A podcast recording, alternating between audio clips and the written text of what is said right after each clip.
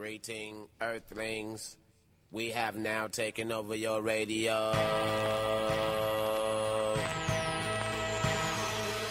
If I hit 'em high, hit 'em high, hit 'em high, and you hit 'em low, hit 'em low, hit 'em Going low. straight to the hole.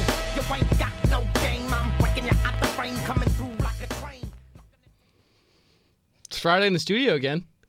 Another great Friday with um, a lot to talk about this week. This has been a pretty big basketball week. It I has think. been a big week. It has been a big week, and I've been looking forward to this for well since last Friday in the studio.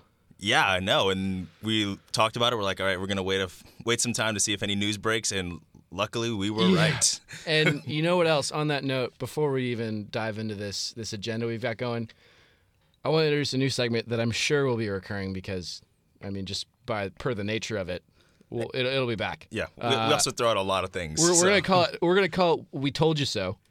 So these are direct quotes from. In this case, unfortunately, both quotes are from Tristan Newman. I did nothing to to contribute, but uh, in light of the Kyrie Irving trade this week, uh, direct quotes from Tristan Newman, and you can fact check me here. I made sure they're word for word. I don't really think he, referring to Danny Ainge, I don't really think he wants to re-sign Thomas to a five-year deal. Hmm.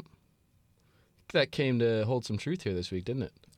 Uh, it definitely did. It definitely did. But I think, you know, the player that they got in return is also a huge part of that as well. And we'll get there. Yep. And on that same note, shortly following that direct quote, another direct quote from Tristan Newman, I think they're trying to trade for a superstar, and the only superstar that I see fits them is Kyrie Irving.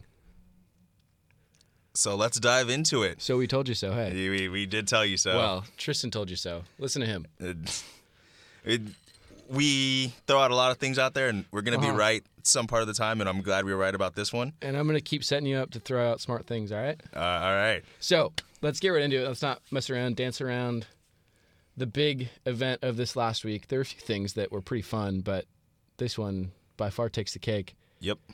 Kyrie Irving was traded to Boston. He was the only trade piece on the side of the Cleveland Cavaliers in exchange for notably Isaiah Thomas, Jae Crowder, and I'd never heard of this guy, Ante Zizic. Apparently, he was like the Croatian League player, young player of the year, which Dario Saric already won. Okay. So at least there's some pedigree of these guys doing well in the NBA. And on top of all of that, uh, unprotected 2018 first from the Brooklyn Nets, which the way they're looking, we kind of we talked about their roster last week. They'll probably be looking at somewhere in the seven ish range. They'll definitely be top seven for sure, um, and are probably an injury away from being Yeah, being top three. I would say yeah, I would say most likely that pick ranges anywhere from two to seven. Yeah. would be my best bet. Pro- yeah, that's that's probably a good call. And Yeah. honestly, there's so many bad teams in the league this year. It's like there's no middle ground anymore. It's either you're really good or you're really bad. And Well, so- I mean, that's and that's an interesting point you bring up too, and and something that I think we've alluded to at points, but haven't had a direct conversation about in a while. The league that the Warriors and the Cavs have created is this. It's very bipolar, which is a little bit ironic. It it just it fits the current climate of our country. it's a, it's a very it's a very polar league. Yeah. you're either making moves to be one of the best teams in the league, or you're just you're tanking. You're Yeah. building for later. You're waiting. You're biding your time. I think you know, giving the Warriors and the Cavs credit for this is a little much. I think it definitely goes out to my boy Sam Hinkie, the man, the myth, the legend. Yeah.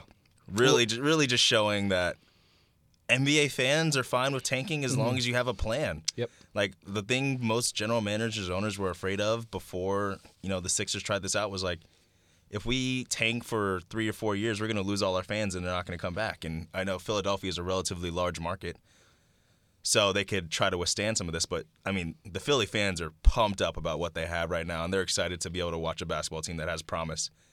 And you know, has shades of a team we'll talk about later in the show that you know a lot of promise, a lot of young upside, and hopefully they can put it together. Yeah. And and you're totally right in that Sam Hinkie I think showed the league that the other side of the spectrum has a lot of upside, especially uh, coming into this year. At least at least it, that's how it's looking at the moment. Yeah, for sure. And I think the worst thing you can be is another team we're going to talk about, which is the Orlando Magic, which has no plan. they don't know what they're doing. Fans don't know what they're doing, and they're just middling around. So, but let's talk about the trade for sure. Let's yeah, get, you're right. into You're it. right. Let's get back to it. So, a few questions coming out of that trade. Um, I I have mixed feelings. I'm curious to see what you'll have to say.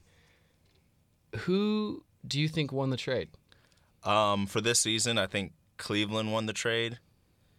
Assuming LeBron James goes to L.A. or some team on the West Coast, Boston won the trade in the long term. Mm-hmm. Um, looking at that Brooklyn unprotected first round pick, I mean, if that turns into the number a top three pick, that's huge. This is a very top heavy draft. Yep. That's big time. But Who are we looking at? Just just to kind of give substance to that that claim. Marvin Bagley. Marvin Bagley, Luka Doncic, uh, foreign born player. He's like 18 right now, just putting up numbers which advanced metrics, which, as we said on the show before, we don't really know what they do, but we just like to use them.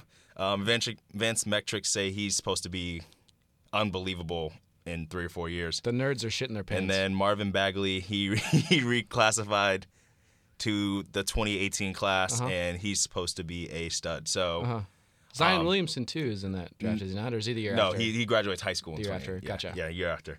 So um, you know, that's a, it's a top heavy draft. There's a couple bigs, um, that also seem to have a lot of hype around them. So Cleveland Cleveland has a shot at getting you know a really solid foundational piece after this, but that's getting a piece like that still puts them. He's three four years away from being a superstar um, on most on almost every timeline. So I think for the future, Boston, if LeBron leaves, I mean the Eastern Conference is devastated. You have, Ky- I mean Kyle Lowry and DeMar DeRozan, another year older. You have the Wizards who are going to be, you know, they Yep. have their nucleus locked up, so they're going to be Mm-hmm. good again. But I mean Kyrie Irving, Gordon Hayward, Al Horford, I mean Jayson Tatum. They they they look they look primed to be kind of the the leaders of the East if LeBron leaves for the foreseeable future. Um, so I think they set themselves up really well for after the season and for the season as well. But I think Cleveland getting Isaiah Thomas, Jae Crowder, and that deal two players that could actually help them right now, and Ante Zizic, who they can if he can give them te- ten solid minutes as a center position, that's a good acquisition as well. So. Um, I think I'm, I'm splitting it. I'm being very middle of the road, but I, I do think that's the way it breaks down, and I think it also helps Cleveland have hopes of maintaining retaining LeBron James in free agency. yeah. However, I don't think it's going to happen. Yeah, uh, I think you're spot on in that. I think that long term, even if just on the two, three, four year time frame, I think Boston is sitting a little bit better. Um, but largely due to the outstanding circumstance of LeBron James likely leaving Cleveland.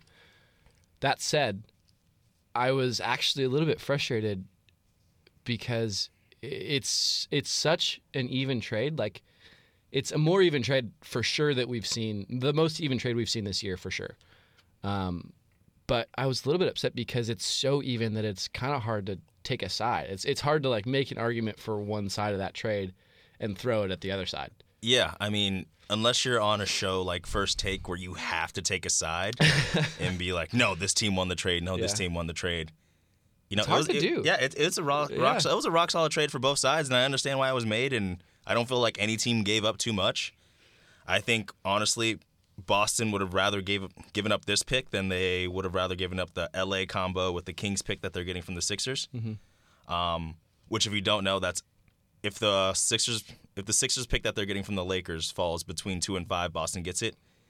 If not, they get the unprotected Kings pick the year after that. So that'd be the 2019 Kings pick, and everyone knows the Kings are terrible. They're going to be terrible for foreseeable future. They'll be a top five, top five picking team in 20 after following the 2019 season as well. So I think they valued that pick, that like option pick, higher than they valued this Brooklyn pick. So um, I think both seed, both sides gave up. This is the first time we've had like a fair trade for a superstar in a while, Yeah. um, for sure. Yeah. Um, and we talked about this a lot last week, actually. Uh, Dan Gilbert and Koby Altman's dilemma of only having one more guaranteed year with LeBron James and trying to balance the the position they're in in getting a short term benefit in trying to help LeBron James bring one more title to the city before he likely leaves, and not being totally ravaged when he does likely leave. Yep. And we didn't really think it was possible. We were like, you know, this is we're going to drink for Dan Gilbert. This is a tough place for them to be. that it really couldn't have gone any better for them. Yeah, this is the They- this, this is the best trade. Koby Altman, way to start off Yeah, your, your tenure. Yeah, you you you nailed this one. You had the you had the balls to go to the team you beat in the Eastern Conference Finals and say, "Hey, let's make a deal," which rarely ever happens. So yeah, this is almost unprecedented. yeah, it's it's completely unprecedented, um, and they did a good job with it. I I thought Boston had the best assets to give. I didn't think they'd actually pull a trigger on the trade, but you know we'll see. I'm sure they end up meeting in the Eastern Conference Finals again, and we could see Kyrie try to, you know, carry the Celtics to the NBA Finals, and LeBron basically revenge revenge fucking Kyrie Irving for the entire series. So I think uh, I think rivalries are largely rooted in loyalty, and in a sports world where loyalty is kind of hard to find, the Cavs and Celtics are pretty close to as close as you can come to finding a, a pair of rivals, and I think the that they are willing to trade with each other is a testament to the fact that there just really aren't rivals. Like the Warriors Cavs come to mind as a as a rivalry that's out there, and even like Kevin Durant and LeBron James are out. Like if they see each other in public, like they're just chilling. I mean, just they're happy to hang out. yeah, just because you're a rival with somebody on the court doesn't mean you can't hang out with them. But off the but I don't think that went that way forever. I think in the past, I think if you were you know Celtics Lakers back in the day, or you were like Jordan and the bad boy Pistons, like I don't think they were stoked to see each other when they were like out in public. Yeah, but they were also just like douchebags on the court. Like you Yeah, don't. You I don't mean, a lot of things yeah. have changed. Yeah, you don't. You don't see that like. Like I wouldn't be friends with somebody who every time I drove into the lane is putting a forearm shiver into my chest. But like LeBron James isn't doing that. That's just not in the league anymore. LeBron James is he's just playing basketball. Kevin Durant's just playing basketball. Yeah. And you know they go at each other, but it's like there, there's nothing that's personal being tossed across across lines. Like now, if now if Kevin Durant started launching, no, I don't know, disses at LeBron James over a over a diss track, which I would love to see. I would listen to that all the time. Um, then it would be different. Then I wouldn't see them being friends. But I don't think, I don't think team rivalries has to has to definitively transfer over into individual rivalries. Yeah. I mean, we're now well into the AAU era where everybody's kind of buddy buddy, and it's pretty hard to find uh, a pair of players that really have that much distaste for each other anymore. Uh, yeah, I mean, It's not nearly as present in league as it used to be. yeah, I mean, they're it, it's it's a changing league, but they're also people, and Yeah. like you can't you can't force someone to hate someone. Also, like I mean, Kyrie left LeBron, so Yeah. like kind of similar in, in in a. I mean, obviously not identical, but similar in the sense that two superstars are paired up on a team. Yeah. Mm-hmm. Similar to Shaq leaving Kobe back in the day, and Shaq follows that move up with uh, freestyling in a bar. hey, Kobe, tell me how my ass tastes. Like, I don't think Kyrie's gonna go out to a club and start doing that. yeah, well, Shaq also won a title the next year, so Yeah. there's some comeuppance there. Which brings me to my next question for you: Who's the favorite in the East? This is the stupid question, even though I wrote it because it's LeBron James. It is. it's not even. It's not even the Cavs. It's It LeBron. It's LeBron James. You throw LeBron James on ten teams. You throw LeBron James on the top ten teams in the East, and they all become the favorite. I'm not gonna. I'm not gonna put them on Brooklyn and say they mm-hmm. become the favorite. That's a little much. I'm not gonna put them on Chicago because they're god awful. yeah. I mean, I'm not gonna put him on. I mean, may, I think I think if you put him on Charlotte right now, they could they become the favorite in the East. Mm-hmm. He's just that good, and until someone beats him, you can't say anyone else is the favorite. It's just not. It doesn't make sense to. So, I, I agree with you. I think that Cleveland maintains the top spot in the East. I think they're still the favorites, um, and they may show signs of of some struggles uh, internally come middle of the season, as they kind of typically do. Like this last year, they came into the playoffs as a second seed to Toronto, and that didn't matter. Or sorry, to Boston. Yeah, Boston. It, didn't matter one it, bit. It doesn't matter. Didn't matter It one bit. It doesn't matter. Uh, I am of the belief that the Celtics definitely got better. I mean, they so they made a few moves this summer. Obviously, they picked up Jayson Tatum. They drafted Jayson Tatum. Sorry, they picked up Gordon Hayward. Yep. So those were two strong moves on their part. Now they picked up Kyrie Irving. I think their squad is looking much more dangerous than it did this last year. Would you agree? Oh, for sure. The one thing I will say is that they did lose. I mean, they lost Isaiah Thomas in the trade. Yep. They lost Jae Crowder, who played big time minutes and was a good defender. Mm-hmm. Expecting Jaylen Brown to step right into that role. It's a little Yeah. much. He's not as polished of a shooter, and he's not as polished. I mean, as he's, he's coming into his own. Yeah, He's but no, young. but it, he's you're still it's still a downgrade. It's still a downgrade from Yeah. Mm-hmm. Jae Crowder to Jaylen Brown, at least in his second year in the league. I'm not saying for the future it is. And then you also lost Avery Bradley, who I think was a huge contributor. Yep. Um, I think they, you know, they traded. They got they got really long. They got really really long this summer, so they're gonna be really good. Um, Brad Stevens, the coach, is awesome. They definitely got better, and I think it's not going to be a four-one series where the Celtics only won a game because the Cavs seem to get bored after being up 20 points. yeah. So it's definitely going to be. I think. It's, I think it's. unreal. I think it's going to be like a six-game series in the Eastern Conference Finals, barring injuries on either side, and Mm-hmm. you know, I believe it'll be closer. But as far as beating Golden State, I don't think Golden State is even worried right now. I don't. I don't think they care. I, So so that was that was my follow up there. Um, I definitely think the Celtics squad got better. Do you think that the Cavaliers squad got better? Do you think this was a step back for them? I think. I think they got better. I mean, So both teams got better here. yeah, Kyrie. Kyrie yeah. I mean, Boston. True, true Bo- testament to a good trade. Bo- Boston got better because of the moves they also made. I think Yep. they, if this is the only trade, they, the only thing they did this summer, they would not have gotten better. Without without adding Gordon Hayward, I don't think losing Avery Bradley, trading Isaiah Thomas for Kyrie Irving, and losing Jae Crowder makes them a better team. okay.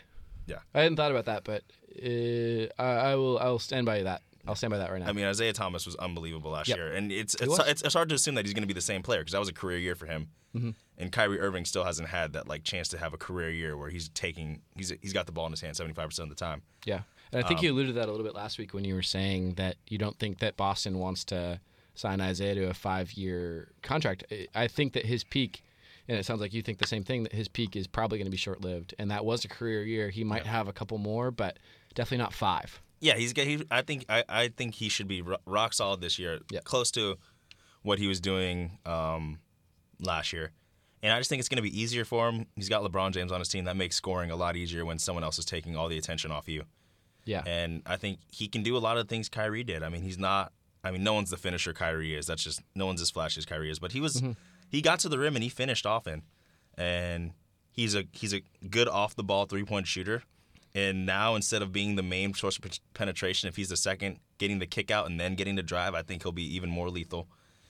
And I don't think it was like Isaiah Thomas is really bad at defense, but Kyrie Irving was no. He, was, Yeah. he wasn't Gary Payton, so it's not it's not that much of a step down. Right. And then I think the addition of Jae Crowder is huge for them. Yeah. I mean, their their backup forward was Richard Jefferson. While I love Richard Jefferson, he's been solid.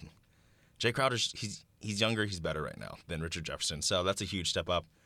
They can now play a better lineup where they have Isaiah Thomas, Mm-hmm. J.R. Smith, Jae Crowder, LeBron at the four, which is a great small ball lineup, and Tristan Thompson or Kevin Love or whoever you want. Yeah. They have, they do have a pretty scary small ball lineup at this Yeah. point. Yeah, I think I think it, it'll help them match up better with Golden State, but I still think Golden State. I mean, it's not even a question. Golden State's the, the clear favorite unless something goes wrong. I like I like though that there's at least uh, an essence of hope that they have improved their squad that, that their chances of facing the juggernaut of Golden State have improved. Yeah, for sure. I like that. Yeah, That makes me happy. That makes me excited for this year. I want so we talked a little bit about this last week.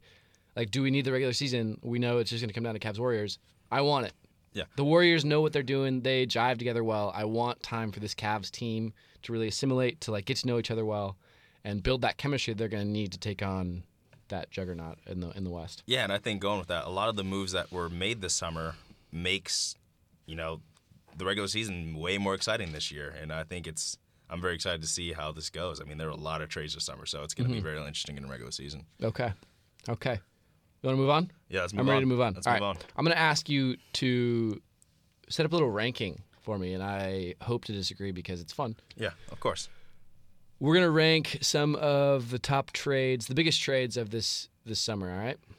So I'm going to give you four options. You're going to rank these one through four. One being the best trade for, we'll say, I'll give you one team on this. On I'll give you one side of the trade. You'll see. Okay. You'll you'll tell me who you think benefited the most from these trades.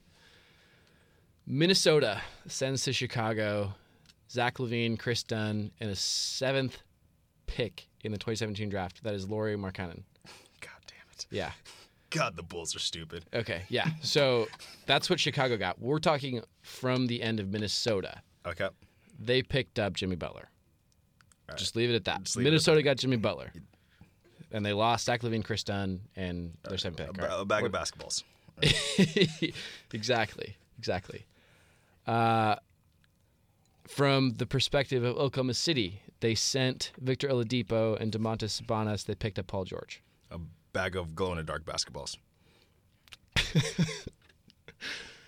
Fair enough. Look flashy, not that useful. Uh, Brooklyn sends to LA Brook Lopez, the 27th pick, Kyle Kuzma, and they receive D'Angelo Russell and Timothy Mozgov. I think it's fair to say that we can just throw that at four at this point. It's pretty inconsequential compared to the other three. And finally, the Kyrie Irving trade from the perspective of the Celtics. Okay? So we're talking from the perspective of the Wolves, the Thunder, the well, honestly, the the Brooklyn. Do we Bro- can we Brooklyn, just write Brooklyn. that from the fine from the side of Brooklyn, and uh, from the side of the Celtics? All right.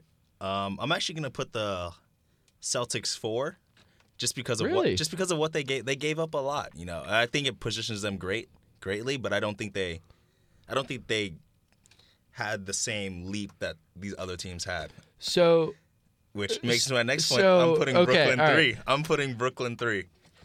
So, all right. So th- that rem- this reminds me a little bit of the MVP debate in how much do you take into account winning in the case of voting for an MVP candidate. So maybe Brooklyn benefits more. They jump more spots in the the Eastern Conference rankings or the, the league wide rankings. But the oh gosh, oh the, this bothers me a lot. So, but the but the Celtics definitely benefit more uh, it, it's a more consequential improvement Well, what the way I'm as looking far as like the league dynamics go. No, no. The way I'm looking at it is not improvement. I'm saying, did you win your trade? Who won their trade the most? So because the Kyrie trade was a fair trade, Yeah, they they, they didn't win. It was a great trade for them. They didn't win their trade. Ah. Brooklyn, you have so, to understand. Okay, so so hold on, hold on. The question is, I'm going to restate the question for you. Which team improved the most with their trade? You're going to tell me that Brooklyn improved more than the Celtics, and we, we're talking about with just the trade. I made this point earlier in the show. I said, I think if you just look at the trade, if you just look at Boston's offseason, let's say they they lose Avery Bradley, they lose Kelly Olynyk, they add Marcus Marcus Morris, and they lose Jae Crowder, Isaiah Thomas, Uh-huh. and Zizic, who they plan on playing this year a little bit. But they got Kyrie Irving. If you look at that offseason as a whole, not including Gordon Hayward, we're just talking about the trade. Well, the other trade was not. That's we're not talking about the other trade. What are you talking about? So we're not we're not talking about Avery Bradley. That was that was free agency. They were losing. They lost him in free agency. Uh, okay, all right, fine. Yeah, I mean, so actually that was a trade for Marcus Morris. You're right. So Yeah, the Marcus just- Morris part was- just- yeah. yeah, just count that. But um, I just think when you look at Brooklyn, they literally had no hope. So you're interpreting this question as the most one-sided trade. Who no who I said who who who got better. Who decidedly got better from their trade the most? all right, all right. I think this was the even swap between the Cavs and the Celtics. I, I truly think it was an even swap. Mm-hmm. While Brooklyn, I think they traded their cap space to get a young player who has hope of being a superstar when they literally had no hope previously.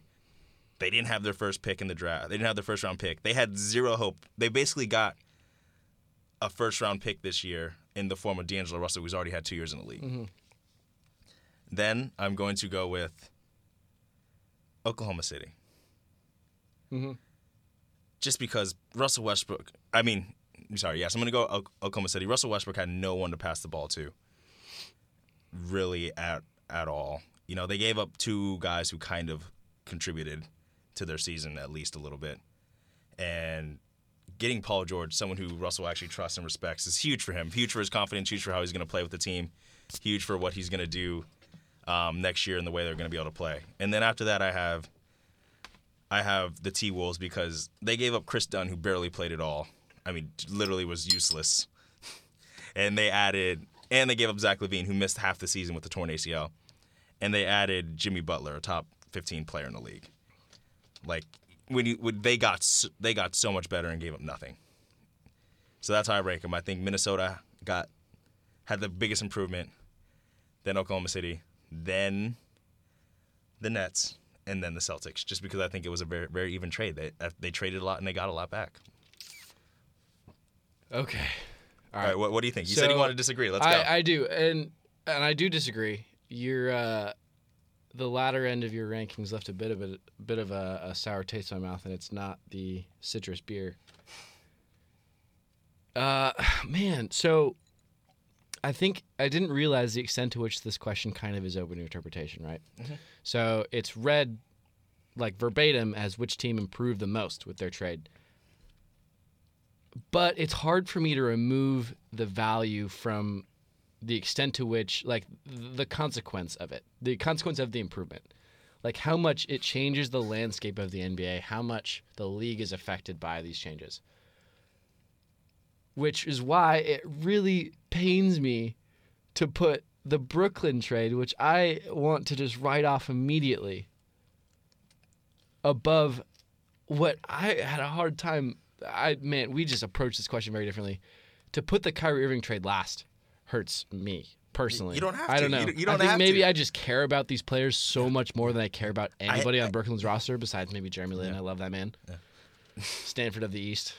I mean, what the thing is, the thing that's hard to look at is, it's hard to say. You saw Kyrie Irving do all these amazing things in the finals. You saw him Yeah. do. Oh, I mean, yeah. his amazing play, but we didn't. I didn't watch that many Celtics games. Isaiah Thomas was doing very similar things. Maybe not as flashy, maybe not as fun to watch. I mean, for Celtics fans, it's amazing, but they were doing very similar things. And I think at least in the short term, now can we foreshadow what Kyrie's going to be in the future? We can try to project it. We don't Uh-huh. know. Can we say what Isaiah Thomas is going to erode to as he gets older? We don't know. Mm-hmm. But I mean, when you base it off last season, they were pretty comparable players. Their stats were very comparable, I think, per 36.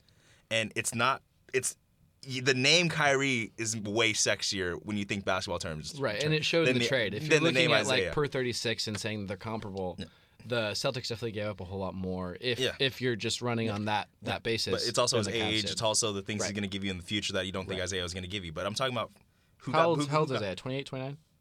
Isaiah is going to be, he's turning 30 this season, I believe. Or he's turning 29 this season. They were the same draft. It's crazy he's that much yeah, older than him. I know. It's crazy. Fun. I mean, fun fact, and I don't if anybody's listening. Who cares? Yeah. uh, you may or may not know this already, but Kyrie was the first pick of the 2011 draft, and Isaiah Thomas was the last pick of the 2011 draft. Crazy they were Fun traded. fact. Traded. Yeah. Crazy they were traded for each other. Yeah, it really is. Yeah. really is. But hey, Huh. All right. So what are your rankings? yeah, give, give let's them to me. you know, Let- let's get back to it. Uh, I'm okay. I'm gonna start from the top. You worked your way bottom up. I'm gonna work my way top down. All right. I'm going to agree with you in that I think that Minnesota got the best of their trade by far. I think that uh, Jimmy Butler is, what would you say, top 15 player for sure. Top 15 player for sure Yeah. in, my, in my mind, and he adds veteran leadership to a team that had none. He's probably he's a top 10 two-way player, I'd say. Yes. Yes, I agree with that. Yeah. Top 10 two way player, which is huge and is, especially for uh, a young Minnesota core that is starting to prove themselves as dangerous. They're a, a squad that last year, this time, we were thinking, you know, these guys are coming of age. They're bringing in a young Karl-Anthony Towns. Zach LaVine is kind of showing up. We showed his athleticism last year. uh, Ricky Rubio might like come back and like figure his shit out. But anyway, they go from an already pretty scary lineup, some uh, a, a team that people were giving a lot of credit to before they had earned it, and then they added a superstar. So Yeah. I, I I think that was massive for them. They're going to be a fun team to watch this year. I'm gonna throw them at the top. I'm. mm. I don't want to be biased here, and I also want to disagree with you more. But I also agree in the OKC trade. I Yeah. think I, I thought about throwing them one, but I mean Tom Thibodeau absolutely robbed the Bulls. That he he earned number one. Why'd they give? Why'd the Bulls give them their 16th pick in the draft? That makes no sense, Dude, They I- didn't like- need to do that. I think I think like Jordan Belfort sold that trade. Like somebody with an insane amount of leeway, like somebody who could sell a pen. You know, Yeah, that is that is that is a good. sell call, sell me this pen. Yeah. I so, think- so you couldn't sell me this trade ever. I think the Bulls handed this to him. I think the Bulls handed him this like prospect. Were like, sell me this trade. If you do it, I'll do it. Yeah, I love looking And at trade. it. It's hard Jordan- to it's hard to assess what a trade's gonna look like five years from now. But I'm gonna hate this trade five years from now. I'm gonna hate this trade 15 years from now because Yeah. it was such a fucking terrible trade. We're gonna talk about a trade later that at the time seemed one-sided and five years later seemed ridiculous. It's just but, stupid. But we'll get there. This this trade already seems ridiculous. It can. Uh, yeah. I mean, I feel like we can already put it in the books as just stupid one-sided. Jordan Breffel was definitely involved. there was some con. Uh, I I I refuse. I refuse 100% to put Brooklyn ahead of the Celtics trade. I think All right, so Celtics are three for you. I and I also so I have a ton of respect for Isaiah Thomas. Uh, like especially so I don't want to root my respect for him as a basketball player in kind of an emotional point, but him playing 2 days after his sister died and putting up 53 in a playoff game. Unreal, unreal. First of all, 10 points short of the playoff record that stands to this day, 63 by MJ back in, I don't remember what year. I wish I had I a don't- yeah, I stats don't- guy running the studio, but we're running the studio while we're talking. Yeah. So we don't have that luxury. Isaiah puts on one of the best playoff performances ever, two days after his sister died. That it's just unfathomable for me how somebody could do that. So, just on that note, stupid amount of respect for Isaiah Thomas. However, as a player, I'm concerned about his value going forward. Of course, of course.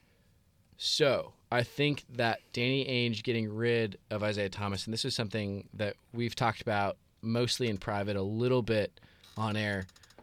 But if I were the Celtics, I would I would have been I would not have signed him to the deal at the end of this next year. Or he's got one year left. One year left. Yeah. One year left. One year left. Like five. I would not have been interested in was it the the Brinkley truck? What's what's that truck? The Brinks- money Brinks truck. truck. Brinks truck.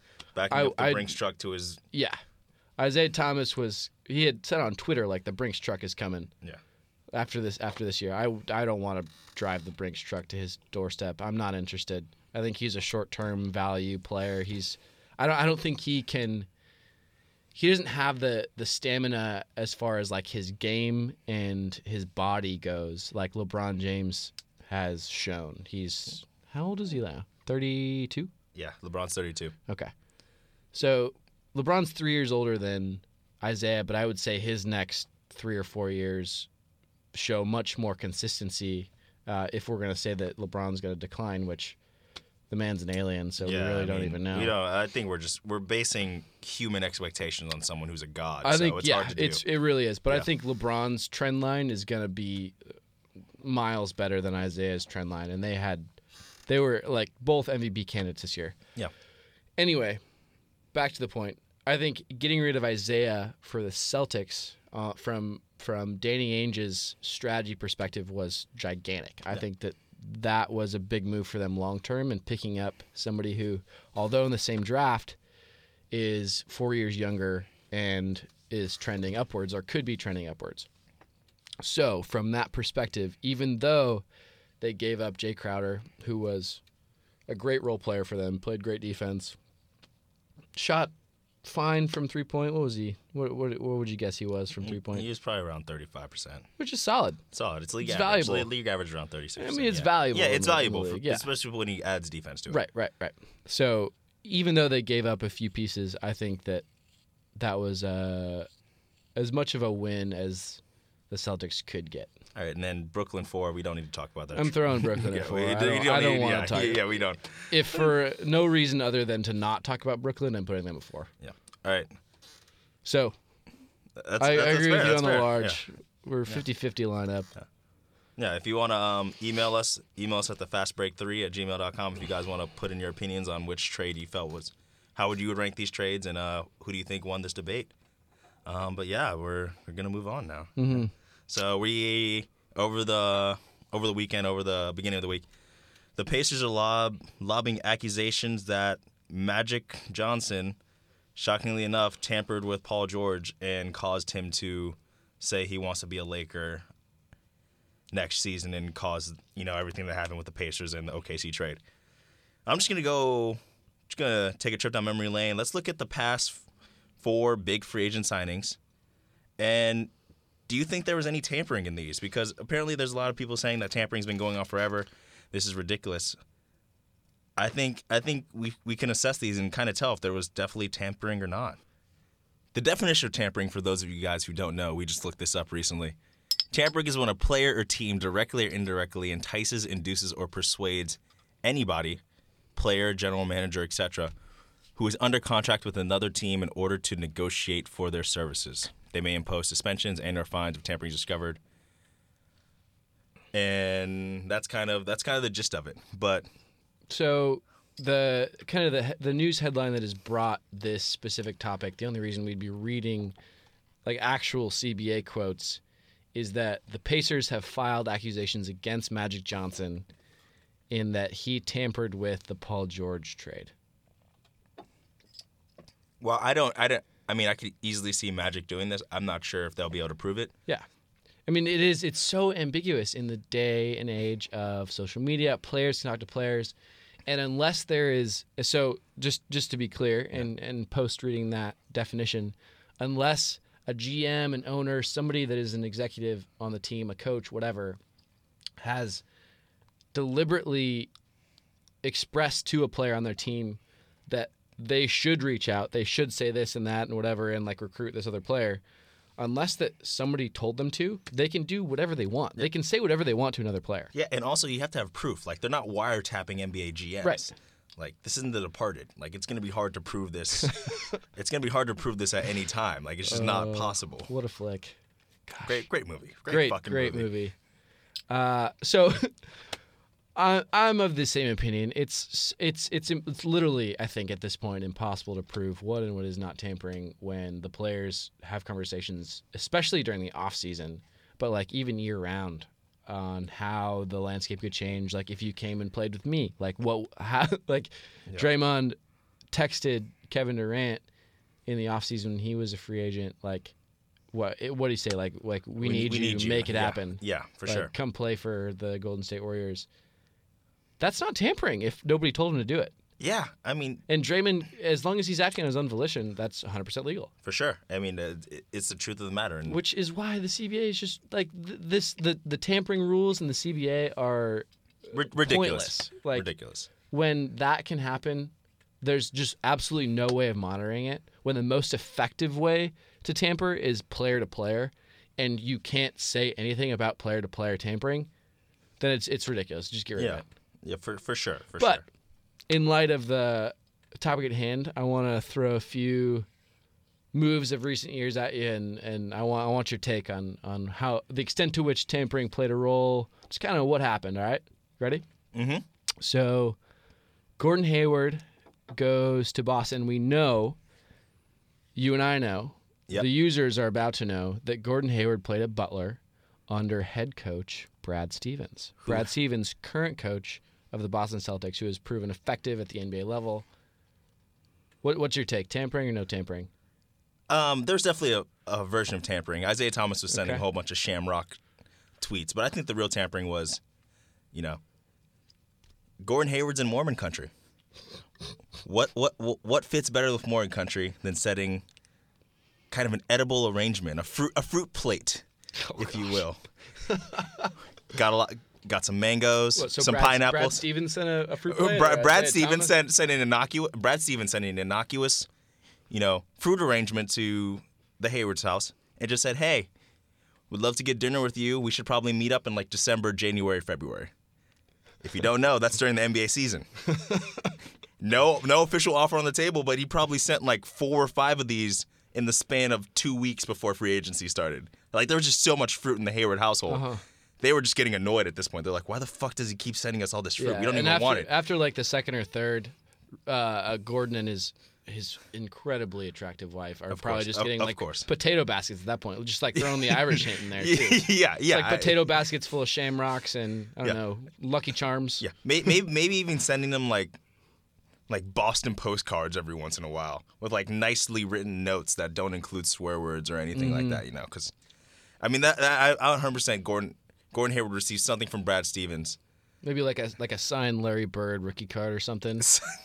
So something ridiculous, something on the along the lines of that ridiculousness. He sent So- him like a combo pack of like Larry Bird, John Havlicek, uh, shoot, who's uh, Dan- Cowens, Dave Cowens. yeah, yeah, yeah. It's like yeah. all the great white players from the Boston Celtics. You forgot Kevin McHale. Kevin McHale, shoot, shoot. See, Yeah. I knew I was forgetting somebody, but it's all these like signed rookie cards. Just like Yeah, just just just subtle hint. So is it tampering? No. Brad Stevens would never do that. Is it kind of tampering? Prob- probably yes. Brad Stevens is definitely sending sending hints. He, Brad Stevens, he's he's a tease. He's that girl that mm. you know hasn't like sent the official like, hey, what you doing at like 2 a.m. But she's been giving winky face oh, emojis Oh, on like 2 p.m. text messages when you res- when you're just asking like, what are you up to, or you're asking like, how was your day?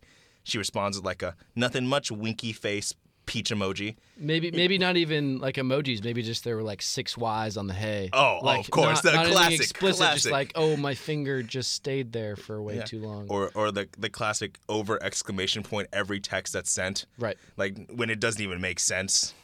I mean that I mean that that's what Brad Stevens was doing. So is it tampering? No. It's cross it's getting close to the line though. It's getting close to the line. Yeah, maybe not explicit, but you know they they've, they have an established relationship, so there's nothing we can ignore. For sure. Uh, and and honestly, like in today's world, there doesn't have to be anything explicit when the rest of the world can do the tampering for them. They can sure. be throwing these tweets around, and they're not affiliated with anybody. They can just be saying whatever they want on Twitter, and Gordon Hayward's going to see it. He's gonna, you know, listen to the Bill Simmons podcast, who's a giant Boston fan. Like he's gonna be hearing that pitch from uh, a, a verified source, like somebody who knows what he's talking about as far as basketball goes. But anyway, we're gonna move on to the next next situation here. LeBron going back to Cleveland post Miami days. right. Tampering? No, no tampering because LeBron just basically cucked Dan Gilbert. He just he just told Dan Gilbert, "I'm coming back. You do what you need to do to make it happen." And Dan Gilbert was just like, "All right, LeBron, is there anything else you need?" I need Morgan Freeman to read my letter. Yeah. LeBron, may I have another?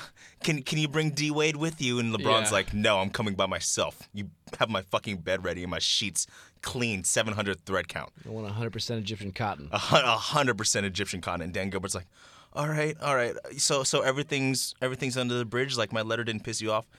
No, my letter fucking your letter fucking pissed me off. But I'm just gonna let it slide this time. I'm gonna bring a championship to Cleveland. I'm gonna fucking bounce because I fucking hate you and I want to give you hope and then leave you there, stuck in Cleveland. That was a very explicit uh, allusion to the problems that Dan Gilbert and LeBron James have had in their relationship. They're not. They're really not big fans of each other. Yeah, not big fans of each other. I mean, I, I, I'm not saying that was word for word, but if I saw that in the email chain, I wouldn't be surprised. Yeah, I mean, it expresses the the very valid and reality of the emotion between their relationship. But anyway, All right. we're gonna move on. All right. Okay. Next situation: Dwight Howard, when he was with the Lakers, signs with the Houston Rockets to play with James Harden. Tampering or no tampering? All right, this is gonna be an interesting take, but I'm pretty sure Kobe was just like making sure Dwight Howard didn't resign. Just Like it's it's like the exact opposite of the tampering. exact opposite Reverse of tampering. tampering. I'm pretty sure it was like the Step Brothers movie where they're trying to sell the house and Step Brothers are wearing like a Nazi a Nazi uniform Oh on on the front yard. Like like Dwight Howard shows up to his house and Kobe's got like graffiti on his wall. You better not fucking stay in L.A. We need more Will Ferrell parallels on the show. That is Yeah. brilliant. Yeah, for for sure. Co- Kobe's Kobe's sending like not death threats, but like I'm gonna I'm gonna ruin your life threats. Like this is another parallel in 20, 21, 22 Jump Street when Ice Cube is texting Jonah Hill. He's like, I'm gonna fucking kill you, Doug. When he finds out that, that Jonah Hill is having sex with his daughter, I'm gonna fucking kill you, Doug. You better not sh- come back here, Doug. Kobe's sending those tame text messages and not using Dwight's real name so no one knows. Maybe it's an accident. Maybe it's like a drunk text. It's like, I hope you don't fucking show up to the Staples Center tomorrow, Dan. oh, I'm so I'm sorry, Dwight. I didn't mean to send that to you, man. I'm sorry. Yeah. But if you fucking show up, you're not gonna get the ball anymore. Drew. And just Yeah. pi- pissing Dwight off, and Dwight's like, I just can't deal with this anymore. I, I, I really can't. I have, I have no other option. Yeah, uh, Kobe may or may not have sent like a like a kilo of cocaine to Lamar Odom's house. Been like, you can only have this if you convince Dwight to leave. Yeah, for sure. I think there's I a think little bit. would, of, yeah, that would explain several NBA storylines of years past. for sure. anyway, anyway, I don't I don't want to go too far down the cocaine. Oh, we, Uh, yeah. Yeah, we're we're gonna move on. More recent, most recent of the previous three, with the exception of the Gordon Hayward to Boston, Kevin Durant goes to Golden State. Tampering or no tampering? And we we alluded this a little bit too in the in the story that we told of Draymond Green reaching out to Kevin Durant in the offseason, being like, "We need you, make it happen." And again, if it's not on behalf of uh, franchise or organization leadership, uh, then it's it's not officially tampering. The players can say whatever they want to each other. Yep. I, I don't think I think this was clean just because Golden State, you know, they just they just know what to do. They're they're those they're the bad guy that doesn't make mistakes. They've got their shit together. yeah, they're, they're, yeah, they're uh, yeah. They're the guy that you know you know is doing shady shit, but you can't. Like in every in every movie imaginable, there's the bad guy who's doing everything wrong, but they're so good at it that you can't stop them. they're like, oh, you know what they're like? What are they like? Like Frank Underwood in House of Cards. Yeah, yeah. You you know Frank's doing shady shit, and but he'll you can't even uncover. tell you he did Yeah, shady yeah, shit, but yeah. you won't be able to prove it. Yeah, you won't be able to prove it. Draymond will be like, "Yeah, I recruited Kevin Durant." Yeah, like I sent this text. Yeah, I sent this fucking text. What are you gonna do about it? You can't. You can't prove that Bob Meyer told me to, told me to send this text. So it's like, yeah, they they just they're just so good at it, and it just pisses you off. But you keep watching because they're so fucking good at it. I mean, that's that's basically the plot of House of Cards right there. Yeah, it really in that moment came to make sense to me the the extent to which Bill Simmons likes to make uh, pop culture and NBA parallels because the storylines really just have too much in common. Like Frank Underwood is the wor- he's rising to the top, like he's made it, Yeah, yeah. but he's, he did some shady shit on the way there. dude, he's, he did some shady, can say anything did some shady it. shit on the way there. Did some shady shit to stay there. He's gonna continue doing shady shit. And it doesn't matter. It doesn't matter if it hurts people in his in his I, only, organization. I only watched the first two seasons, so I don't You know. do it, do it. Yeah. Oh, I'm not going to spoil the show for you, but The rise. he continues to do some shady shit. The Rise was For fun. sure. The Rise was fun. I only watched The Rise. Once he was there, I was like, eh, you know, what, what how exciting can this be? But anyways, that's actually where the Warriors are. They made it there. The Rise Yeah. was fun. They uh they Dude, snagged no, Kevin Durant. they had the rise and they had a slight fall, and then they're back in. They're back in the. I don't know if that's a part of the House of Cards. It does. It, it- yeah. It, it, yeah.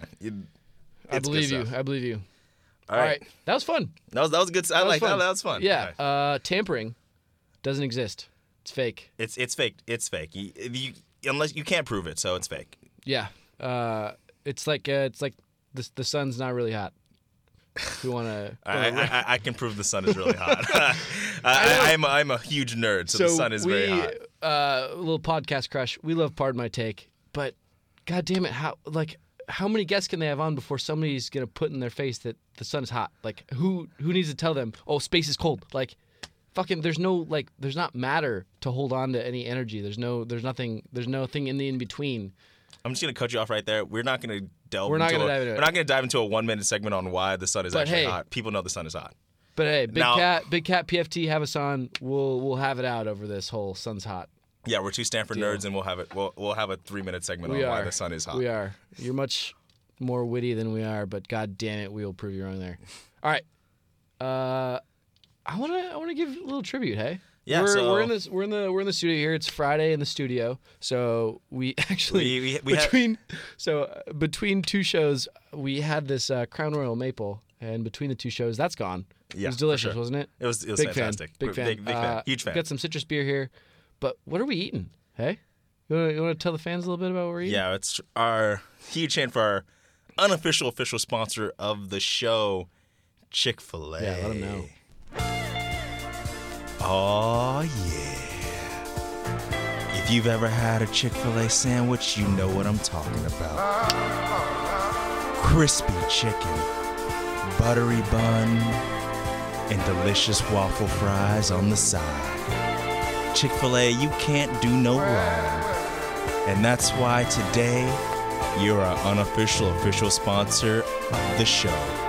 If you have time, please make sure to head to the Chick fil A near you and enjoy everything they have to offer. And that was our unofficial official sponsor of the day. And thank you, Barry White. Oh, it it you you can't not have a Barry White. I mean, there are actually only, I think, definitively, objectively, add more like add more words to that to, to prove it. There are only two scenarios in which you make those noises. You're about to have sex, or you just took a bite of Chick Fil A. Yeah, and I think taking a bite of Chick Fil A is when I make that noise the most.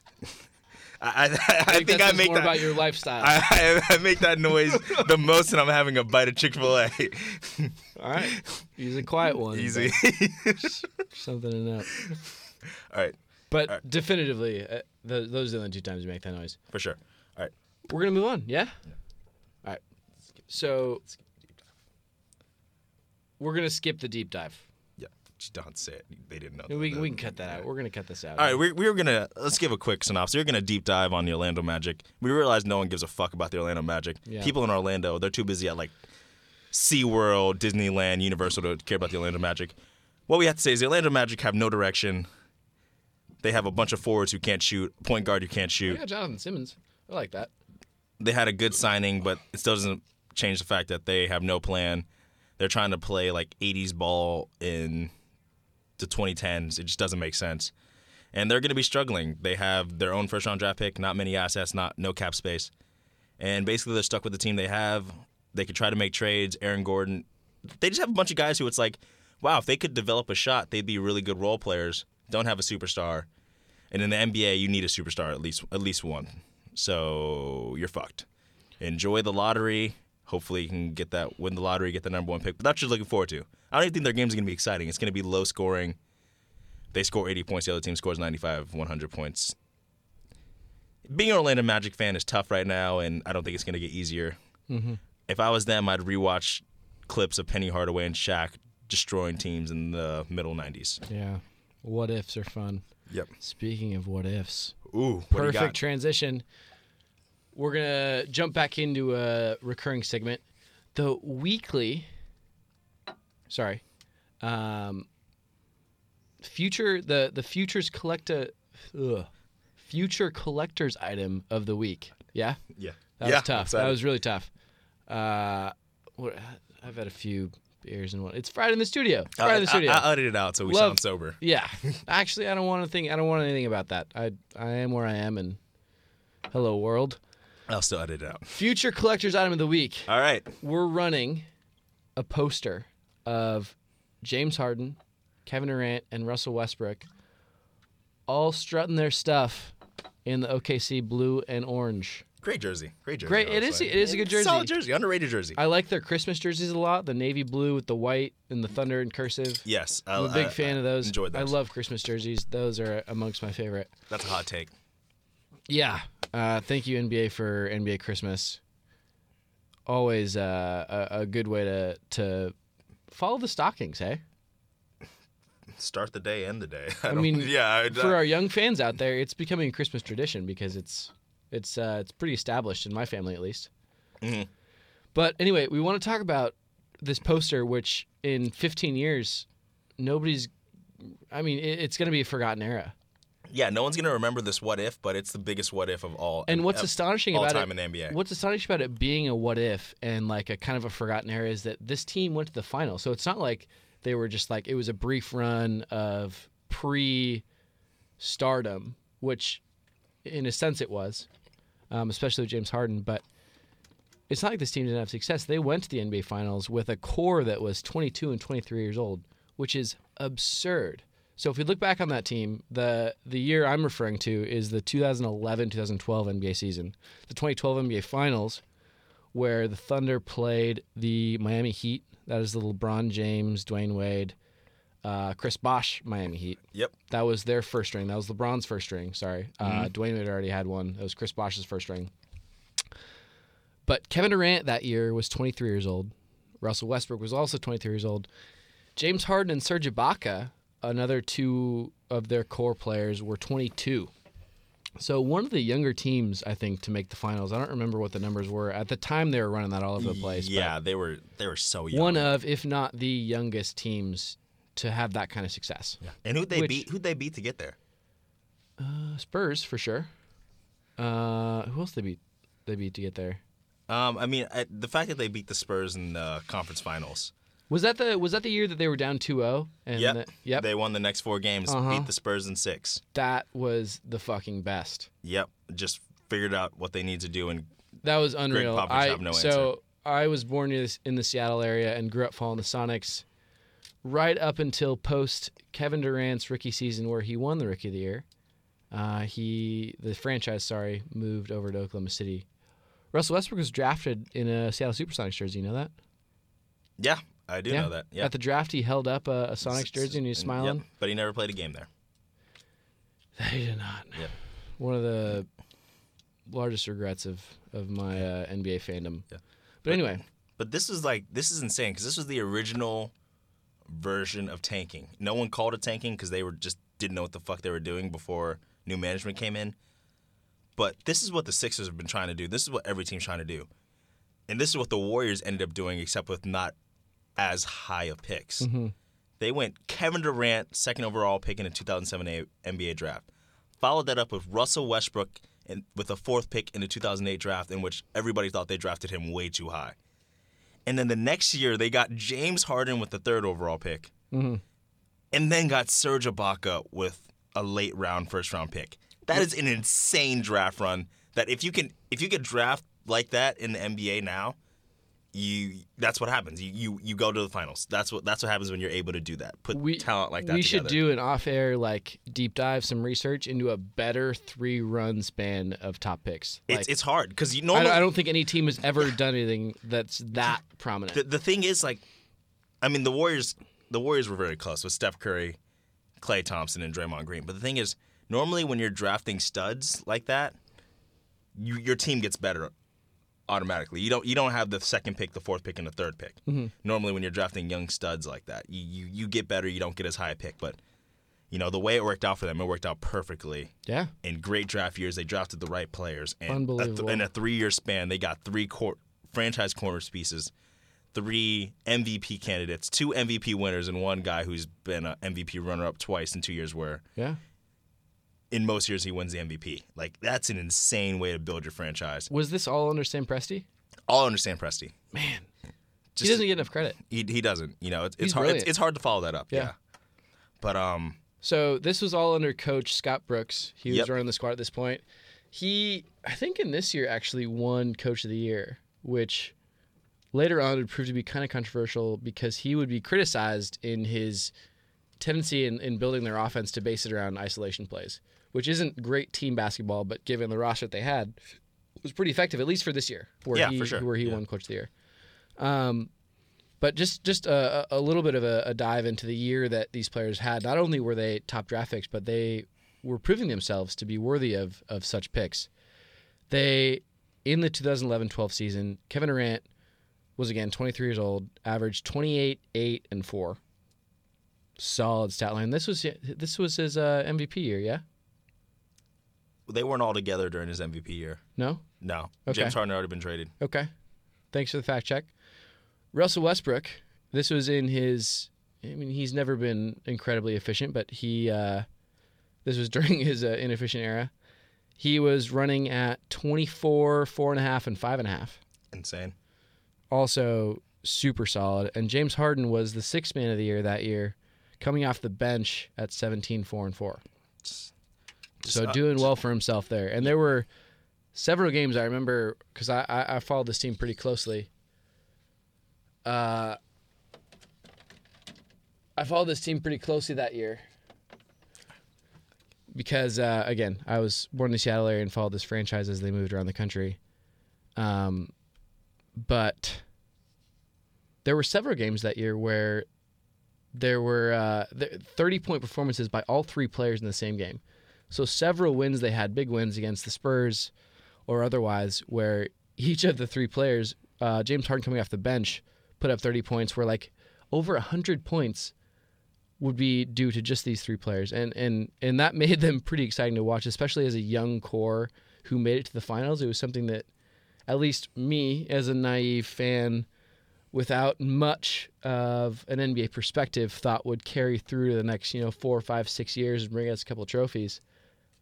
Uh, never really came to fruition, did it? Nope. What happened was the Thunder, fearing that classic mistake that most teams make, fearing that they would have to pay the luxury tax between signing James Harden to a contract extension and Serge Ibaka to a contract extension, decided to trade away James Harden and keep Serge Ibaka because he fit their lineup better. They felt he fit their lineup better at the time. You know, James Harden was a six man coming off the bench. They thought Serge Ibaka was their starting power forward. He would be the guy they would go with um, for that third man role. Yeah. They ended up trading him to the Rockets for Kevin Martin, Toronto's 2013 first, Charlotte's 2013 second, and Dallas's 2012 first.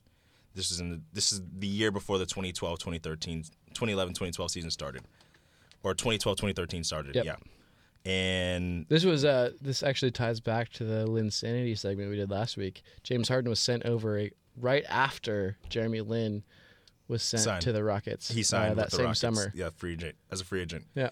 Yep, and then the Thunder, obviously the Thunder sent James Harden. They also sent Daequan Cook, Cole Aldrich, and Lazar Hayward. I didn't even know Lazar Hayward was a name in the NBA, but you think you think about it, and it's it's short sighted at the time. It's hard to say that you know you knew Sir you knew you didn't know James Harden was going to become what he became, and maybe he doesn't become a superstar on the OKC roster. But choosing Serge Ibaka over James Harden I, I just I just don't think it makes sense. You had James Harden who's averaging 17 points a game in a minimized role. That's hard to mm-hmm. come by. Yeah. And six six men six men of the year aren't hard to come by, but a guy who's as efficient as he is, as good as he is in his role, is hard to come by. And then you think about all the times that people have made mistakes choosing fit over player. Greg Oden was picked by Portland over Kevin Durant, partly because Greg Oden was a stud, Yep. or partly because they already had Brandon Roy and they didn't want to draft Kevin Durant. Yeah. They didn't want to take away ball time from Brandon Roy. I mean, some things are just purely unforeseeable. Yeah, and then you know, I mean- Portland Trail, Tro- Portland Trailblazers again. Don't draft Michael Jordan because they already have Clyde Drexler. Yeah. I mean, again, It's some hard- things are yeah. just impossible to foresee. And Yeah. uh, in the in the Kevin Durant case, Brandon Roy's knees gave out prematurely, and that was something Yeah. that they had no idea. He was a great player. But but still, it's uh, y- It's every- defensible in the moment, many- but not post moment. It, it, it's you you think about it and you go, wow, this makes sense. But it like I feel like five minutes later, you're like, holy shit, we just gave up James Harden for some future first round draft picks that aren't even going to be that high, and that's about it. When we either could have paid the luxury tax and kept all of these guys, or gotten rid of Serge Ibaka in that case. yeah. So in the aftermath, it just doesn't it doesn't look great.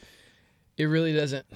It really doesn't. And before we move on, I don't want to spend too much time with these guys. It was so for me. I, you so I want to give credit where credit is due. You put together this segment. You built out this this retrospective little uh, for me.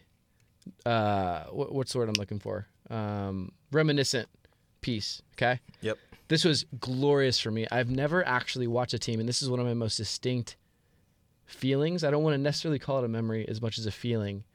But if the Thunder were down during this era, especially in the 2011 2012 season, if they were down by like 15 20 with like five, six minutes to play in the fourth, you know, at that point, you've kind of given up on most teams. Yeah. I was not at all afraid. And they just like this young team, they had so much swagger. They had such a chip on their shoulder. They were like, we're here to play. We're here to show you that we're not just some young kids.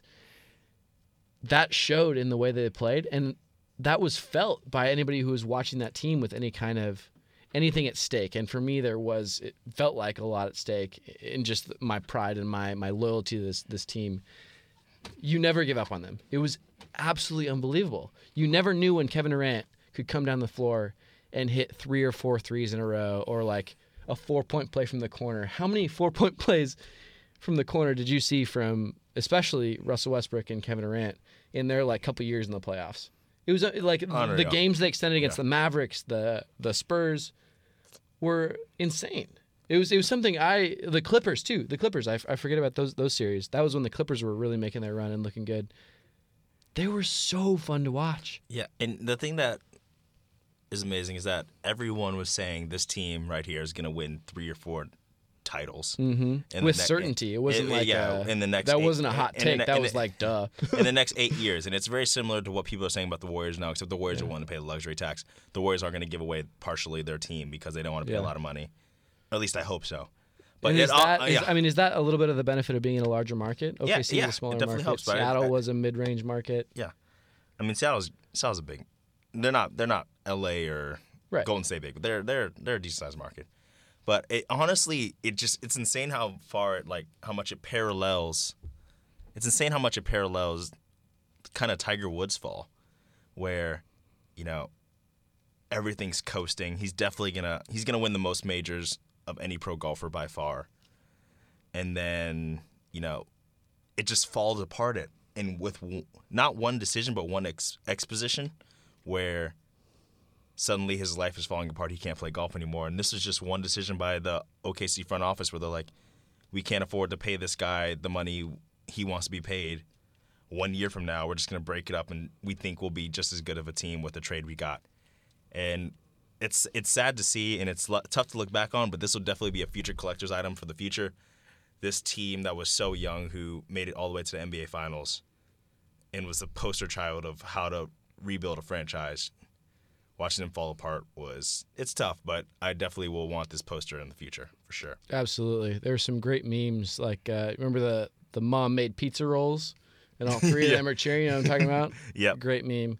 And I think that maybe that move that you alluded to, that, that, that we referenced a few times, both last week and this week, in them dealing out tra- James Harden for a few picks and uh, Kenny and Martin was really came back to bite him. And that might be part of why Sam Presti's legacy hasn't built up I think the rep that he has largely deserved outside of that one decision. I think that's what's holding him back. That's the one kind of credit that uh, history can throw against him is that mistake. Well, I think he hasn't won a title yet, and Yeah. if he wins a title that year, there's no way he breaks up that team. There's no Yeah. way he trades Jay Harden, James Harden for Yeah. sure. And so that's that's actually something I want to talk about just briefly. The Thunder lost that series in five games, four games to one. But it was closer than history kind of tells that story in, in a in a brief kind of how many games did you win, how many games did you lose. In game two in Miami, Miami was the number one seed. They had home home uh, home court advantage. In the closing moments, the Thunder were down by two with like 12 seconds left. The Thunder run a pretty smart out of bounds play, and Kevin Durant drives baseline against LeBron James. He's a little bit caught off guard, kind of throws a forearm into Kevin Durant to slow him down. As he's going out for the shot, is pretty clearly fouled. So if you run back the tape, it's I don't want to say objective, mostly only because it wasn't called. And I, I have a lot of respect for NBA refs. I think they get things right a pretty a pretty impressive amount of the time. But this is one case where you could say that the call was missed. He goes up for a jump shot on the baseline, maybe 10 12 footer to tie the game, something that's pretty routine for Kevin Durant and the call is is is left as a no call. He misses the shot, albeit barely given the contact, but LeBron James gets the rebound and goes on to ice the free throws. They win the game by 4 points. That's not to say that if he would have made the shot at, and and gone to overtime that they would have won the game, but that was a momentum swinging play that did not go their way. That could have played a much larger role in the series and is something that when Bill Simmons had Kevin Durant on his show this week, I don't know if you listened to that. It was it was fascinating to listen to Kevin Durant talk about uh, a lot of the NBA, NBA culture. But one of the things Bill brought up was kind of a, a looking back on your career what are some things that haunt you? Like, what if that foul had been called? What do you think would have happened? And Kevin Durant, credit to him, stood his ground and wasn't willing to say, you know, I think I was I was fouled on that play. I, you know, want another go. He stood by as he did in the in the post game conference, saying, you know, the refs didn't call it, wasn't a foul. Refs didn't call it. Like I'm going to stand by their call. Uh, their say is final, which is a, a lot of respect on on that approach to the situation where a lot of guys I don't think wouldn't have the integrity to do that. But that was a play that looking back on that finals, even though it was four games to one, that would have sent it, had it gone their way, to a one one heading into Oklahoma City, and then you feel very differently than you do going home in a 2-0 place where they win one of those games. And then they have in in that scenario nothing else changed. They leave home so they they they leave their home court after four games in a 2-2 split where that's a very manageable rest of the way home. They just have to win two of the next three, one of which will be at home. Anyway, not not to to run this too long, but that finals is kind of written off as you know LeBron's first ring, and that was the big story there. But they were much closer to that ring than I think people remember them being. All right, that was uh said said plenty on that. Yeah, Um, it was a fun time for me. I, I don't I don't mean to run on, but I like to reminisce about that team. It was it was a lot of fun to fun to look for. all right, so just finishes off. Did the Thunder get more in return than teams this summer got? So they traded a superstar, a role player who became a superstar. Did they get more than the teams that had trades this year ago? And I think the only team that got a similar return, the only team that I think that got a better return for a superstar was Cleveland. They got Isaiah Thomas, as we mentioned before, Jae Crowder, um, a pick, and Ante Zizic. I think that's the only trade that kind of equaled what the Thunder got. And you know, they got they got a decent return for a role player. They didn't get a decent return for the superstar that James Harden ended up becoming. But no one knew James Harden was going to become what he ended up becoming. Like no one knew he was going to be paid two hundred million dollars by Adidas at the time. So I want to I want to restructure that question in looking back on what was actually given and received in that trade. How would you compare it to the trades that we ranked earlier? Would you say that the amount to which Houston benefited would be above or below how we currently see the Timberwolves side of, of their trade? Um, if you're looking at it at the time, I'd say Houston is Like currently looking back on it, with no, no, no, no, no. uh, if you're looking at it at the time, I'd say Houston falls below OKC in the rankings that I gave, which were Minnesota OKC trade, Brooklyn trade, Celtics trade, as far as getting better. If you're looking at it from a now perspective, Houston by far wins the trade. Okay. I think they're number one on my list. Getting a superstar for a few unbeknownst draft picks, um, who is basically second ballot or second place in the MVP running two years in a row, basically takes your team to the playoffs. While he does suck in the playoffs, he's getting you to the playoffs. Um, is, is is huge, and you can, you can't you can't replicate that in any trade. Yeah. Uh, that that said, it does seem to run more linearly to the Brooklyn trade in that they Houston at the time received what was kind of considered a role player who turned into a superstar, or blossomed into a superstar, which are similar to the hopes that we have for D'Angelo Russell, in that him showing up to Brooklyn and getting more time with the ball, more a higher usage rate, will blossom as a player. I mean, the thing is that LA's terrible. The- LA's been terrible the past couple of years. Yeah. So he's been getting a lot of time with the ball. I think he just needs more time to process everything. Yeah. Whereas James Harden's coming off a finals, a NBA finals participant. Um, so it's it's it's not it's not even close to the same thing um, as far as where these guys situationally are coming from. But I think you can definitely make the comparison of what you're hoping they end up turning out to be is about the same, um, for sure. Yeah, if you want to prescribe to the D'Angelo Russell train, if you want to hop on that bandwagon, a lot of LA fans maybe, but especially hopeful Brooklyn fans are saying that this guy could be their savior going forward. He could he could really blossom as James Harden kind of did in his move uh, and outshine what his expectations were. Anyway, we're gonna move on from our beloved and treasured collector's items of the future. And we want to want to say a quick farewell, hey? Yep. This is a guy who had a great career in the league. Um, very short lived. Probably call it great is a little much. Yeah. Groaning like a geezer. And it's Greg Oden. You know, he, he came into the league Self a crack. forever known as the guy who was drafted one pick ahead of Kevin Durant. And with that, he had a lot of pressure on him. And basically, his toe broke, and everything he did failed to live up to the expectations. He ended up averaging eight points a game, six rebounds a game, and one block a game. And was most notable for being the guy picked of Kevin picked ahead of Kevin Durant. And probably the second moniker on him was the first guy to have a dick pic released on Google. so, you know, when those are your two career headliners, it's tough. A But pioneer. pi- pi- pioneer for getting, you know, getting nudes leaked out on the interweb. But Uh, he's no r- longer lonely on that list, but yes, and it's rough. But, you know, we all had hopes for Greg Oden, but unfortunately, he decided to retire this year. And we're saying farewell to Greg Oden. I hope whatever you do after basketball um, is fruitful. And, you know, we're saying bon voyage to the career of one Gregory Oden. Yeah. A really unfortunate legacy. Did you just cue up SpongeBob? I mean, it's was a, that was that it's a song from SpongeBob. all right? Um, that really is an unfortunate legacy that he's going to carry with him eternally. Now it'll end up in the updated book of basketball. Come on, Bill Simmons, we're waiting. Um, but uh, kind of similar to Sam Bowie. It's just Yeah. really, uh, in in hindsight, inexcusable to be taken ahead of Kevin Durant, who is probably top 20 all time, definitely going in the Hall of Fame, an outstanding player, outstanding scorer. And uh, we're sorry. We'll miss you. It's hard. We're gonna miss.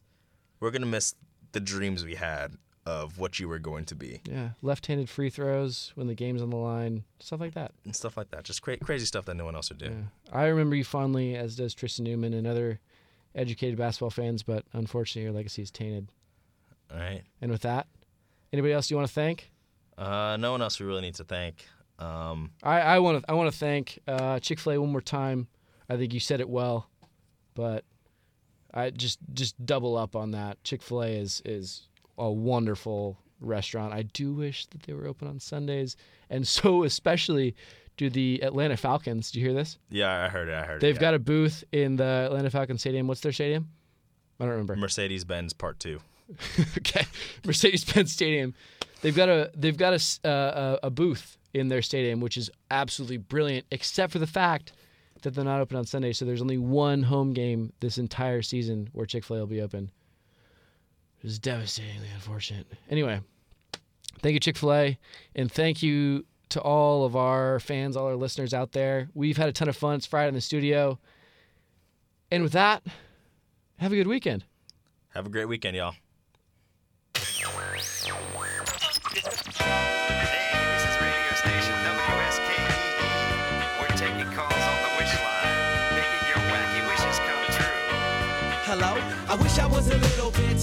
I wish I was a baller. I wish I had a girl who looked good, I would call her. Wish I had a rabbit in a hat with a bat and a six four Impala. I wish I was like six foot nine so I could get with Leo. She cause she don't know me.